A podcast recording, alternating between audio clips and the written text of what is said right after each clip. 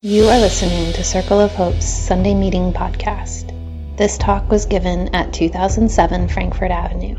For more information, check out circle of hope dot net or join us in person on Sunday evenings at five and seven p.m. But back to salvation and back to being saved. I, I like these themes and I like this idea because that's what Jesus is doing in the world, and I pay attention to where else people are talking about being saved. Talking about hope, talking about uh, conquering death might be the most extravagant way you could say it, but really defeating oppression. So w- one year from today, I think, we'll have, uh, it'll be the Iowa caucus, if, if, you know, if you know what that means. So the, the uh, for, for the twenty twenty uh, presidential election, so something's happening, right? And I, I, I'm never ceased... Um, really to be surprised at how early presidential candidates announce their, uh, I guess, candidacy, and how the media just gobbles it up. And I might be one of the gobblers, too, because I pay attention to it. We're going to be talking about, well, at least some of us will be talking about these folks and some more for the next two years, basically. So these, two, these are some of the people that want to run the country. Um, and, and, and, and, and some of you avoid this effectively, and, and, maybe, and maybe I'm messing up your discipline because now you have to look up who Howard Schultz is. Um, you don't have to, though. What's that? No, I, I, don't, I don't mind. Um, so it can be exhausting, really. Some of you will effectively mute it, and others of us will watch it closely, and we've been like watching it closely since like twenty sixteen for some reason, right? We've been really uh, amped up in this, uh, in, in, in what could happen. But for me, when I'm observing the rat race or the, the, the competition, I don't, I don't just, although I do see this, I don't just see self-interested, egotistical politicians um, necessarily. For me, when I'm a, when when when when I'm seeing this. So no matter what side of the aisle they're on, I think they're, they're finding a problem. They want to make a difference. They want to instill hope. They want to change the world. And that's probably the most positive image I can paint of them. You know, to, to, to put some, some more uh, le- uh, theological language around it, the, the, the, there's a sense of salvation. You know, they might even see themselves as messiahs of sorts. This is really overstating it, but I, I have a I have a keen sensitivity to this kind of thing because I I I kind of focus on those salvific overtones in the campaigns, not just to combat what I think is national worship and civil religion, right? Which I kind of feel some kind of way about as an Anabaptist, these old uh, peaceful farmers that gave us uh, the theology that we have. Not just because I resist those that, that, that kind of political apparatus in general, or not just because I ask my uh, the kindergarten teacher why my kid does the Pledge of Allegiance. You know, why did you make her a state worshiper without asking me? You know, I don't. I, that's not just the reason I notice the uh, overtones of salvation um, and uh, and messiahship in these candidacies, but also because it reveals desire. And I think Christians want to understand the desire that we've been given, the desire of the world, and how Jesus indeed ultimately fulfills it. So I want us to do a little study of a campaign video. We're going to watch it, just two minutes long, and then we're going to talk about what sort of themes and ideas are coming out from it and what it means for us. This isn't necessarily a political discussion. It's about the desire that they're tapping into in the world, the problem they're identifying, and how that how that's working out. Will you will, will you indulge me, please? Yes. All right. Here's here's Cory Booker. In America, we have a common pain, but what we're lacking is a sense of common purpose. What's up? Amen. I grew up knowing that the only way we can make change is when people come together. When I was a baby, my parents tried to move us into a neighborhood with great public schools, but realtors wouldn't sell us a home because of the color of our skin. A group of white lawyers would watch the courage of civil rights activists who were inspired to help black families in their own community, including mine. And they changed the course of my entire life. Because in America, courage is contagious. My dad told me, boy, never forget where you came from or how many people had to sacrifice to get you where you are. So over twenty years ago, I moved into the central ward of Newark to fight slumlords and help families stay in their homes. I still live there today, and I'm the only senator who goes home to a low-income inner-city community, the first community that took a chance on me. We are better when we help each other. The history of our nation is defined by collective action, by interwoven destinies of slaves, abolitionists, of those born here and those who chose America as home, those who took up arms to defend our country, and those who linked arms to challenge and change it. I believe that we can build a country where no one is forgotten, no one is left behind, where parents can put food on the table, where there are good-paying jobs with good benefits in every neighborhood, where our criminal justice system keeps us safe instead of shuffling more children into cages and coffins, where we see the faces of our leaders on television and feel pride, not shame. It is not a matter of can we. It's a matter of do we have the collective will, the American will. I believe we do. Together, we will channel our common pain back into our common purpose. Together, America, we will rise. I'm Cory Booker, and I'm running for President of the United States of America. There's Cory Booker. You guys want to talk about that? Will you, can you give some feedback right now, a little talk back now? What are you picking up on? What are the themes? What's the idea? What's he selling you? What's happening? You know, some of us will, yeah, just, just be who you are in the moment. Let's let's get some feedback. Wes. I was surprised you said we have common pain, because uh, I actually did not experience that. Because you don't think our pain is in common. No, the big story coming out of the twenty sixteen election seemed to be that we're so fractured we actually don't understand the pain people are voting on, what people are expressing, right? Some people thought it was white, middle class, lower class pain. Other people thought, uh, no, it's just white supremacy in general. Like, it doesn't, it doesn't strike me that that's an easy assumption to make. Um, I think it's good rhetoric. Say more. Thank you, Wes. That was good. Other ideas, thoughts, what are you hearing? What are you picking up on? Lots of good rhetoric. Um, and, but yeah, when he was talking about coming together, he was saying slaves, abolitionists. I can't remember the other people that he named, but he didn't name white supremacists. You know, so he, he was saying he believes that there's a, that we can have a world where no one is left behind, which is a very inclusive, embracing concept. But no just like I think Jesus' message was um, a real, real jarring and shocking to the uh, the rulers and the elite. I think that his message is would is showing that it's inclusive. It's claiming to be inclusive, but it but in some ways that that the that uh, there are folks who will not. So you don't you don't yeah. you don't buy it, and well, it, I mean I think there's a lot of good rhetoric. I think it's it's like I think there's it's lifting up a it's there's some a lot of idealism. Yeah, totally. Yeah. That's that that's the thing I'm picking up on too. Caroline. Um, it was interesting.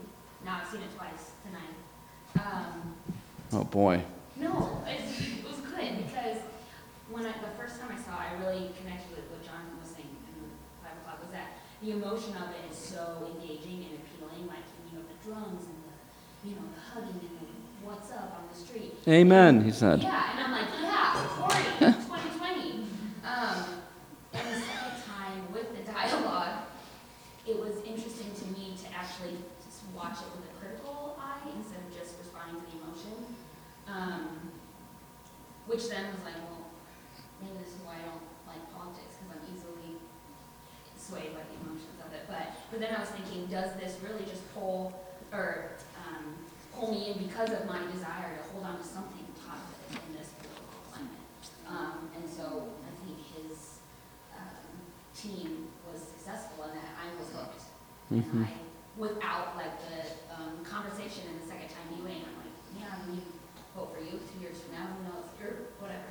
You know what I mean? What's, yeah, what's interesting to me is that, yes, there is a sense of hope that he's tapping into, yeah. even if we're cynical about, you know, he didn't talk about policy at all, right? right? He's not he's not really doing that. And I have an opinion about all that stuff too, but but the message is um, hopeful, and that's appealing to us. And I don't I don't I don't I don't think you should tamp that down just because, you know, it's Washington, right? Like we, we have that desire for a reason, and I think God fulfills it, um, not Cory Booker. Yeah, I think I think I'm picking up on like some of the the basic kind of maybe assumption or hope is that there is a political will that can end suffering. An American will, isn't that what he said?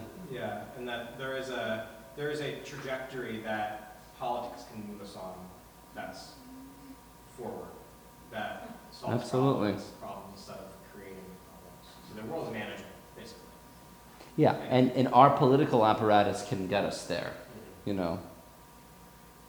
Vote for me, we will rise. That's what he said, which is really like, yeah, you really are sounding like Jesus. What are you talking? Like, it wasn't. It's not even that subtle anymore.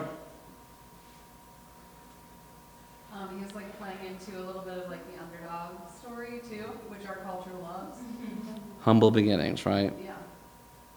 Grew up in uh, the Central Ward of Newark, and I'm and I'm the only senator that still goes back to that. Not like Harris or Warren is really like the, the the subtweet happening there. So he's already getting a little feisty. Any more? Cool. Thanks for engaging. Um, I don't care much about Cory Booker uh, personally, um, but again, I'm struck by this tone of salvation, hope, a new start, something new is happening. And I'm interested in that, um, especially, like I just said, this slogan, we will rise. What's he talking about? What does this mean? Because I'm into resurrection. So so, so what what are we working with? Uh, we want something new. We want someone to save us. We want the world to change. And I think that's the motivation of most political campaign advertisements. And I think that positive message is exactly what people want. You know, and I like the positive ad. I'm glad we're not at the smear campaign yet, where it's very negative and toxic. I don't like that. That is not uplifting for most people, you know. And and, and, and we'll be there in a year, don't you worry. So the, the worst is yet to come. Um, but right now, this hopeful, idealistic message can be uh, comforting to us. Um, and it piques my interest, because I and I'm not trying to be cute about this. I really think Jesus brings the ultimate message of hope to the world. And Jesus is turning the whole world upside down. You know, my vantage point is, if you, you know, if you liked Cory Booker, wait till you meet Jesus. There's now here, here's a real message of hope for you um, that that has impacted me, that won't fail, that isn't um, caught up in some uh, political gridlock or something like that. Like e- e- even the cynical can be saved, um, and and he's turning the world upside down, and with us. The good news, Jesus' incarnation, God with us, inaugurates a new era for humanity and for the world, and it ushers in a whole new way of doing things, a new way of knowing things, a new way of thinking things, right?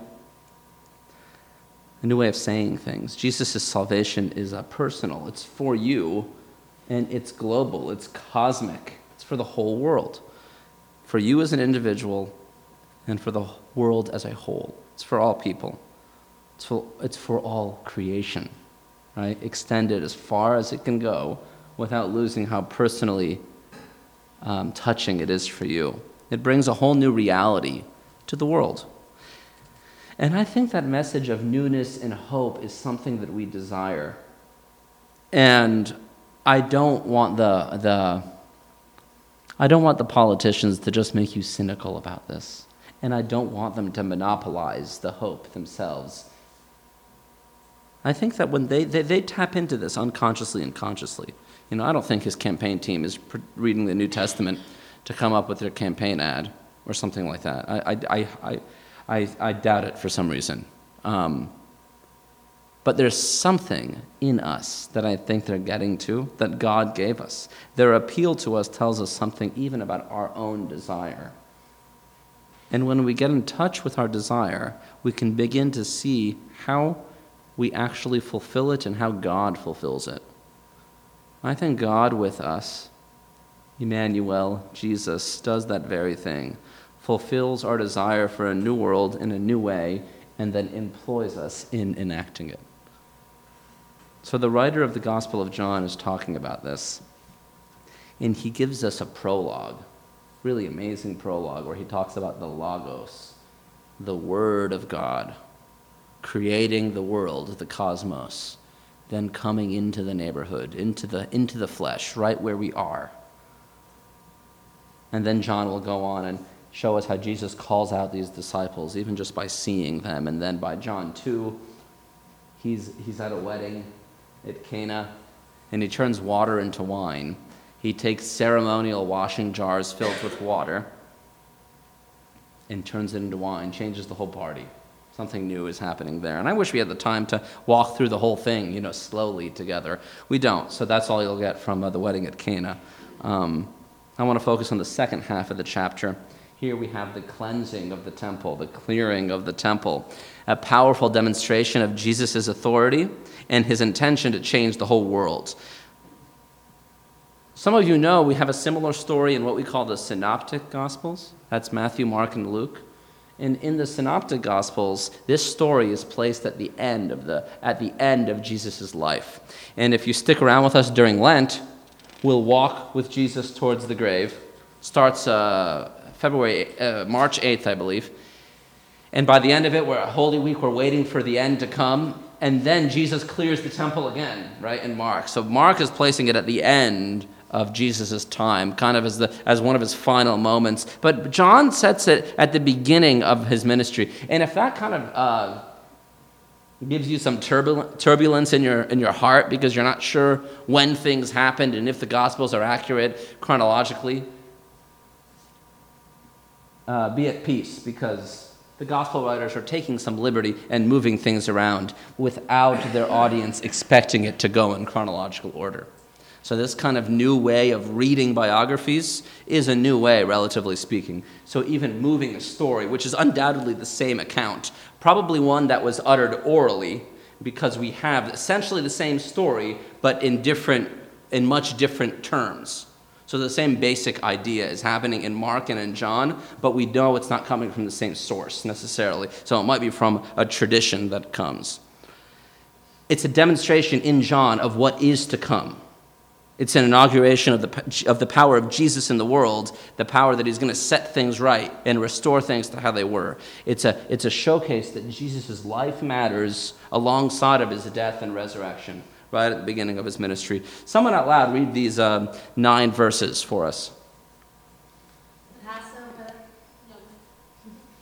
Passover of the Jews was near, and Jesus went up to Jerusalem. In the temple he found people selling cattle, sheep, and doves, and the money changers seated at their tables. Making a whip of cords, he drove all of them out of the temple, both the sheep and the cattle. He also poured out the coins of the money changers and overturned their tables. He told those who were selling the doves, "Take these things out of here. Stop making my Father's house a marketplace." His disciples remembered that it was written, "Zeal for your house will consume me." The Jews then said to him, "What sign can you show us for doing this?" Jesus answered them, "Destroy this temple, and in three days I will raise it up." The Jews then said, "This temple has been under construction for forty-six years, and will you raise it up in three days?" But he was speaking of the temple of his body. So after he was raised from the dead, his disciples remembered that he had said this, and they believed the scripture and the word that Jesus had spoken. Thanks, Tevin. Jesus is in Jerusalem. He hangs out a lot in Jerusalem in John. He's at Passover. Passover is the feast that commemorates the uh, exodus of the uh, the Israelites leaving their Egyptian oppressors, and they're remembering the story again, as you may know, the freeing of the Israelites. Passover wasn't always a, a pilgrimage feast. In other words, not everyone, you, don't, you didn't always travel to observe it. Um, But in the uh, when it's first mentioned anyway, but in the Old Testament, there's a, a thread, or at least in a, in a certain theological thread among a certain group of writers, about centralizing the Jewish community under one temple, um, largely in order to combat assimilation and uh, dilution of the Jewish faith. Their interest was to maintain their own ethnic identity as it connected to their faith and not be too influenced by all of the competing um, ancient Near Eastern uh, religions. So you know how Cory Booker is kind of corroding at your faith in, in a way that you might not be aware of, right? Something's happening to who we are, what we believe, because we live in this time and place. The Jewish people were very concerned about not receiving that influence, and thus they had a centralized place to worship, and Passover became a pilgrimage feast observed in Jerusalem, like the Festival of Booths and Weeks and so on, right? A few others happened in Jerusalem. So again, Jesus is in Jerusalem here as a Jewish person, ready to worship and observe the feast. And he notices something weird is happening in the temple. It seems to be getting commercialized, to use a modern-day term. By buying and selling animals, the temple was transformed, as he put it, from his father's house. This is the first time Jesus calls God Father in John, into a, into a house of trade, into a marketplace.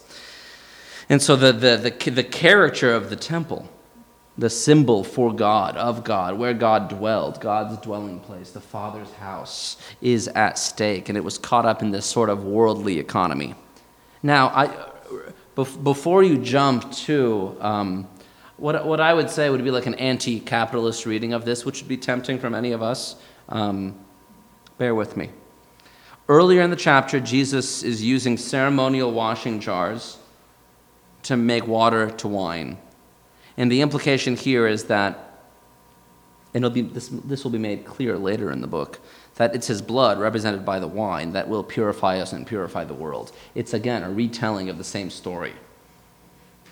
And here he drives out the money changers in order to purify the temple and restore its sanctity. It's important to note that keeping the temple pure is his main goal. He has a high regard for the temple. And really, up until up until he responds to their question for a sign, he is really about maintaining the, the uh, integrity of the temple. He's not hostile toward the sacrificial system on its own. And the sacrificial system that the Jews are engaging in right here at the temple is, uh, is, the, is the basis for this kind of exchange. He's noting that it's been corrupted, not that it's fundamentally flawed. Because of the pilgrimage, because people are, are coming from all over the region to Jerusalem to worship, they don't bring their sacrifices with them because they can't bring their cattle and their sheep and their doves or whatever they're going to sacrifice on their trip with them. And so when they get to the market, get to the temple, they buy, they buy the sacrifices. That's how it works. But there's also money changers sitting at the table. Why is there money changers? Because they're coming in with a variety of foreign currencies, and they need a common currency to actually exchange in the economy. And so you have money changers that just take your foreign currency and give you back the common Roman one that would work at the time. So now you can have a uh, you have a, you have you can have this exchange that makes sense. So you can proceed with your sacrifice. So they simply bought it at the temple, and the money changers were there to help them get to a common cur- currency, and then people could use their money to buy animals, right? That's the idea. The system isn't fundamentally flawed, but it was corrupted. It wasn't corrupted just because people were being exploited. And even then, that's a that's almost a stretch. We don't find a lot of a, um, rationale for explicit exploitation, economic exploitation of people. Jesus opposes business happening right in the temple's courts because it seems to be changing the character of the court from a father's house to a bank. Um, there's an intensely political process in selecting these high priests and concentrating power among the few that benefited Rome. Something like that is happening here. And Jesus is going to be suspicious of the ruling uh, Jewish authority. And so his his his very combative behavior, as you can see, he's just picking up their money and just throwing it around and flipping over tables, and he somehow made a weapon, and he was uh, he was driving them out. So this is really theatrical. And so it's a really memorable display. No wonder they kept repeating it, by the way. No wonder it's in both uh, the Synoptic Gospels and John's Gospel, because it's so uh, dramatic. Jesus is resisting this centralized power and, and, and, and then even moves to saying more than just purifying the temple, maybe, maybe we'll have to destroy it too. What's the sign you're going to give us, they ask him. And the disciples remember then, he quotes the psalmist saying, zeal for your house will consume me, zeal for your house has consumed me. Jesus takes on the role of being the psalmist and utters that psalm. And so Jesus' love for the temple, love for the Father, love of his tradition is what moves him to act. And then when he gets poked again, well, ask me for a, what's the, what's the sign? Because they probably missed somehow the wedding that had just happened where he turned water into wine and, and showed them kind of the biggest sign he could.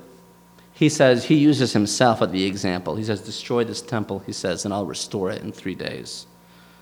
Now, this is this is also a very aggressive statement because these people have been, have been uh, heavily taxed in order to resurrect another temple. It's taken forty-six years to build the temple so far. It's not even done yet, and you're saying we're, you're going to destroy it. This was supposed to be our, our national mark. This is our identity, and you're saying you're destroying it. He's offended at the symbol that's happening there, how it's overtaking God, and coming to realize who he will be for the people. No, I am now. I am now the locus of God's activity. I will. I, I will die and be resurrected, and the whole world is going to change. And I think Jesus is being a little bit coy here because he's using figurative language to describe himself right in the temple precincts, right? Right, right there, calling himself a temple.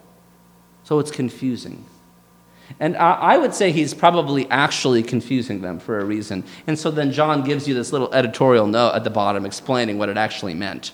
No, he was referring to his body, and by the time he resurrects, his disciples are going to remember it. So just, just in case you were freaking out that he was going to destroy the temple, that isn't really what happened, although it would happen eventually. So in a sense, Jesus is coming here to set things right and to set things new. And I, I, I hope that you can really see the revolution that Jesus is causing, one that disrupts how the world works and how it is has come to work and restores power back to God. You can read this passage and probably take away a lot of uh, uh, things you find ideologically convenient or appealing to you in your time and place. I think that's okay. And I think people have read it that way for a long time. And I think we should read the Bible that way. Um, for me, fundamentally, the issue that's at hand is who is in power, and Jesus is declaring it is he who is. The revolution, the hope of the world, starts with Jesus. Jesus is with us, and we are demonstrating God's reign over the world by being the church. This is what we're doing by even gathering together, by being a body. It's a new way of thinking, new way of knowing, a new way of doing that God offers us when God is with us. And it offers us a, a hope that we desire. It fulfills that hope that we desire. The church can and should be a tool for transmitting that hope and sharing it. We can share a whole new way of doing things. He enters the temple in order to purify it and restore power back to God, to take it away from politically appointed high priests. You know, we, we started by seeing this video of Cory Booker and talking about it. And like I said before, I saw some sort of messianic hope in that video that I knew Jesus could only deliver. You know, I'm, I'm reluctant to assign too much power or responsibility to anyone but Jesus, the true Messiah, to offer us that hope. So as we enter into this season, be careful that they don't steal that opportunity. Give it back to Jesus. And I'm not even saying, you know, I'm, I'm not making a big statement here, you know, as you repent on your way to the voting booth, just make sure they're not taking it all from you and that you actually move and think, no, Jesus is the agent that will change the world, through me even.